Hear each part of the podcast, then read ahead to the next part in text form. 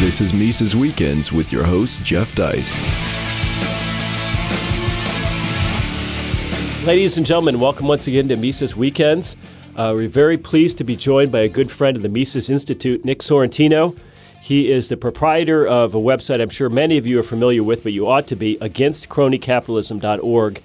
And I'd like to mention that one of our board members, Hunter Lewis, is also a proprietor and a founder of that site. Hunter is, of course, the author of Where Keynes Went Wrong, and a new book uh, in the same vein called uh, Where Bernie Went Wrong, which is now available on Amazon. It's also available at againstcronycapitalism.org. So, uh, that said, Nick, uh, welcome. Thanks so much for joining us.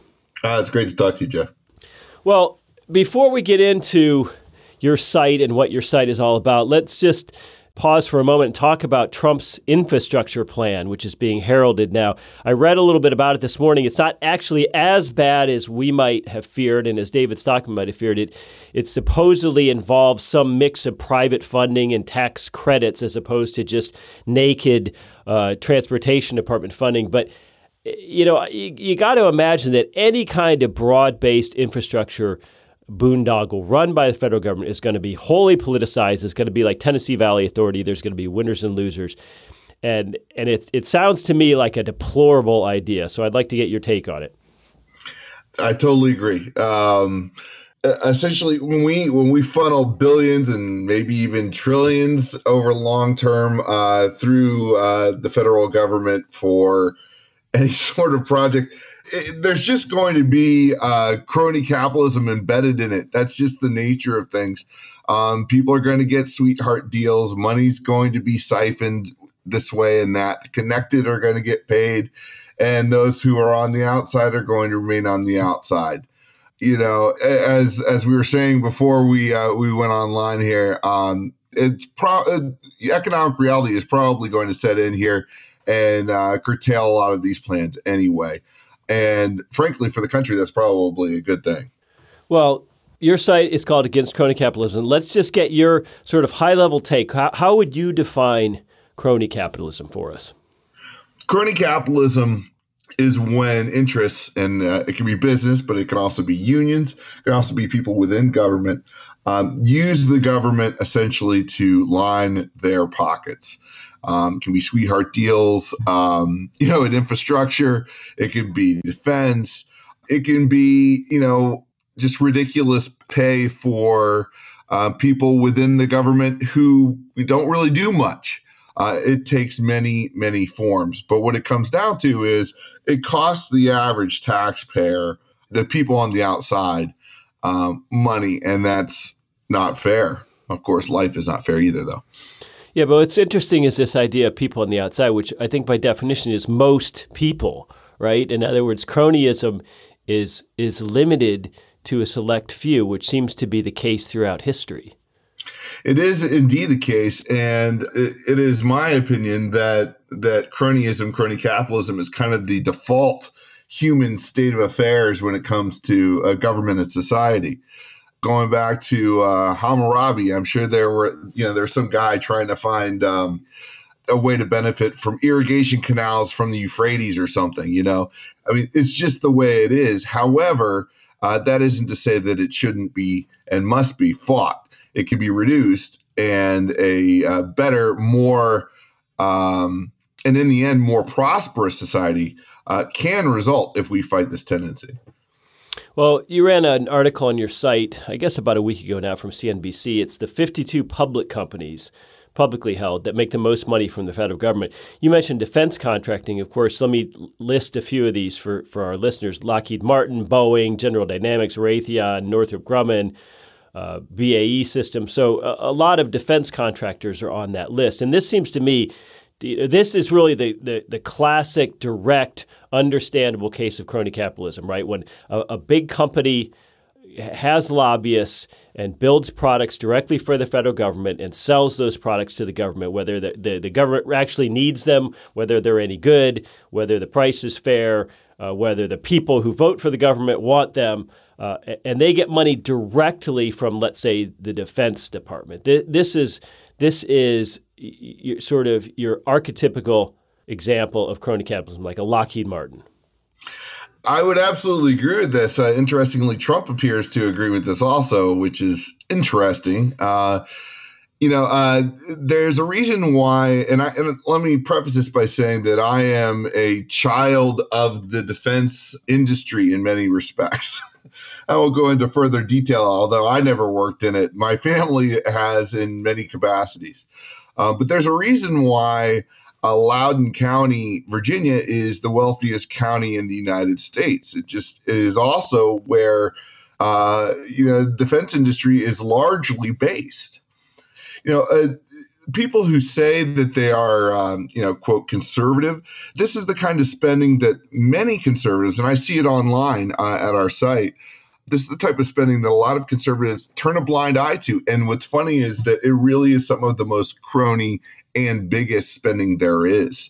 Right. Uh, and then, frankly, it's something that that people who believe in a smaller government or at least really really believe in the smaller government really we need to address this it is it is a sacred cow that needs to be slayed as uh, slain as the uh, the washington examiner uh, said two days ago so, a, a Lockheed Martin or General Dynamics, we can understand that. Let's take this down to a more micro level, though. What about a small town? I live in a nice college town of Auburn, Alabama, and the town is is booming with new developments, new condos, even some small high rises, lots of new restaurants.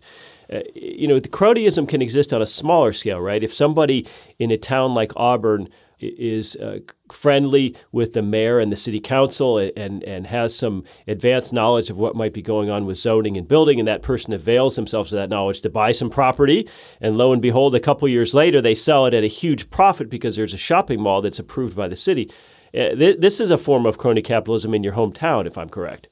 Uh, you are absolutely correct. And I also live in a lovely small college town. Uh, we're both pretty fortunate. Uh, and yes, uh, in fact, on an everyday level, you know, this kind of cronyism may impact most of your listeners, you know, the most. There, there are all sorts of inside deals that are being made. Everybody gets a sense of it, especially real estate is a very good example. It's good that you bring that up. I look out the window and see a new uh, piece of construction um, as we speak, not a crony piece, but in all of that mess and all of that, you know, in development, in bond issuing, and and so on, there are quiet crony deals to be made, and everybody senses it. The people on the outside again sense it, but there's there's a sense that there's little one can do. Right. So we're talking about fiscal payments. We're talking about people getting money directly or indirectly from government. What about the monetary policy side? Let me give you an example and see if you agree. Uh, you mentioned Loudoun County. Let's say a guy moved into Loudoun County 30 years ago and bought a modest condominium for $100,000. And as a result of both the growth in government sector and, and housing in the Washington, D.C. area, but also as a result of the Federal Reserve creating a housing bubble through what I would consider artificially low interest rates, uh, that condominium magically becomes worth $600,000. And so 30 years later, he happily sells it for $600,000. Is he, in effect, a, a, crony capitalist himself because he didn't do anything? Let's say he put in some granite countertops and pats himself on the back, but he didn't really do anything to make a condo worth five times more. In fact, it, it, the condo's 30 years older than when he bought it. So is he, is he an unholy beneficiary of an unholy system? He's probably the beneficiary of an unholy system. However, I, it, it is my opinion, and this is a point of debate often, uh, stuff like this. You can't blame somebody for just doing what they're doing. People who are in, you know, not political actors, not insiders, they're just going, you know, uh, most people have no concept of of monetary policy really. And they're just doing what they're doing. And you can't blame people for that. I mean, life goes on and and we all must operate within the system that that exists. And right now we have a very crony system. And yeah, this person has benefited from the crony system, but uh, there are much, much bigger fish to fry. That would be my response. Sure. It, but the other thing is, it makes none of us innocent. What about the guy who just has a furniture store in Loudoun County? And, it, and as a result of the housing boom, his furniture store is booming while furniture stores are struggling, uh, you know, in West Virginia or Kansas. Uh, in effect, he, he's benefiting, but I guess this is an example of where government taints all of us in a sense. The, truth is we have a pervasive crony system. I mean, it defines our economy in many respects. And so, you know, if there's a crony reef built, the fish are going to come. And that's the furniture store guy, you know. Uh, now it gets a little different when the furniture store guy starts getting to know the local politicians or maybe that furniture store is a big giant chain and knows and the and the proprietors know exactly what's going on and start lobbying Congress or you know they can they do what they can do to uh, to make sure easy money continues. That then that gets different. Um, it really is a matter of what can be done and chipping uh, you know going after the little fish there at least from my perspective and this is not really your question is not the most effective way to address the crony system. But you are absolutely correct. They are the beneficiaries of a crony system. That's why we should end the fed Right. So maybe the at least the the sole proprietor furniture owner is innocent in this. Let's go uh, on this idea of monetary policy as cronyism. Let's go to some people who are not so necessarily innocent in their lack of knowledge, and that's Wall Street. So hedge funds and, and especially private equity funds. Um, if we go back to the the mid 2000s, I was working in the M and A world, and Alan Greenspan had lowered rates uh, in response to the tech stock crash of 2000 and 2001. So uh, there was an M&A boom uh, going on at the time, and there is a, again today a new M&A boom, uh, not as much in the large cap arena, but in the mid cap arena. That's that's going on sort of under the radar right now. But in the in the mid 2000s, uh, private equity firms were oftentimes buying companies using only let's say one part equity, their own money, to four, five, or even six parts of debt you know, sliced and diced amongst a bunch of lenders. And they were oftentimes, probably wildly overpaying, you know, paying 10, 11, 12 times earnings uh, for privately held companies. So this resulted in an M&A boom. It was good for people like me, who I was a lawyer in the M&A sector, so I, I guess that made me a cronyist at the time. Um, but here's a here's a more depressing question. Let's say that the tech kid comes along with a couple other tech kids uh, in his in his college dorm room and creates a great idea, the next Facebook. And these five or six kids go out and find some venture capitalists to fund it. And uh, they, they, they say, well, we're going to take it over and run it because you guys had the great technology, the great idea, but you're, you're not businessmen.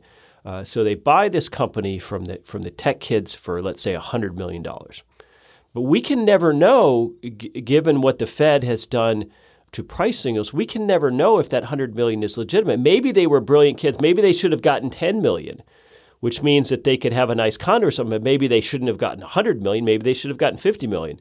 In other words, it, it creates this uneasy sense among us of the unjust or undeserving rich, that somehow the money they've got is disproportionate to the actual value they created for society.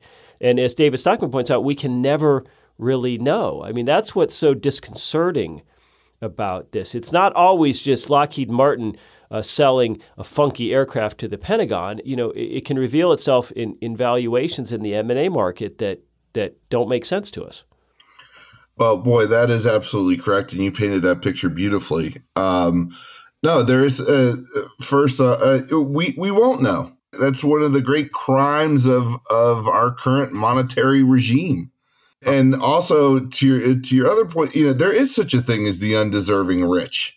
Obviously, you and I, and probably most of your listeners would agree uh, that there is absolutely nothing wrong with being rich and and being very very rich indeed. Um, especially if one um, does so in a in a way that is moral and and honest. You know, in a dishonest system, such as the monetary system we we live under, the regime we live under, you know, there are lots of people who benefit greatly, uh, who I think almost objectively could be said don't deserve to have done as well as as they have. Um, we're, not going to know. I mean, it, this really does come down to the question again of what is to be done. you know, uh, there there are lots of mistakes. There's lots of blame to go around you know there's always a place for uh, for contemplation, but sometimes there's a time for action, and we need to uh, begin to seriously unravel the monetary system as it is currently constructed. And that might sound very ambitious, but I believe that uh, we're entering into a time where there may be opportunities um, that will be presented to us. Well, the, I, I, agree. And the, the question is the current wave is populist, it's not libertarian. And, you know, Washington, D.C. and the media like to, to look down on populism as anti intellectual and dangerous. But the question becomes if, if elites became elites or remain elites because of their crony connections to government or the Fed, then it seems to me anti anti elitism is perfectly libertarian. Uh, that we should we should applaud this populist trend. Generally speaking, I, absolutely, I agree with that statement. Libertarianism, uh, uh, I argue, um, is very much a, a bourgeois way of looking at the world. It benefits the middle class. Those of us who, you know, don't necessarily come from wealth, money, and connections, you know, a free market's a good thing for us as so long as we want to work. Whereas a crony system establishes and protects an aristocracy. And that is what we have today. So in that sense, yes, indeed, we should we should cheer on much of the populism, not all of it, but much of it yeah. um, that we see today. Well, I think you're so right. I think we do have a, a not a landed aristocracy today, but a, an equity aristocracy, a, a, stock aristocracy. But with that, ladies and gentlemen, we are out of time. Uh, Nick's site is against againstcronycapitalism.org. It's one of about five or ten sites that I check every day, and I recommend that you do the same. Nick, we thank you so much for your time, and ladies and gentlemen, have a great weekend. Subscribe to Mises Weekends via iTunes U, Stitcher, and SoundCloud, or listen on Mises.org and YouTube.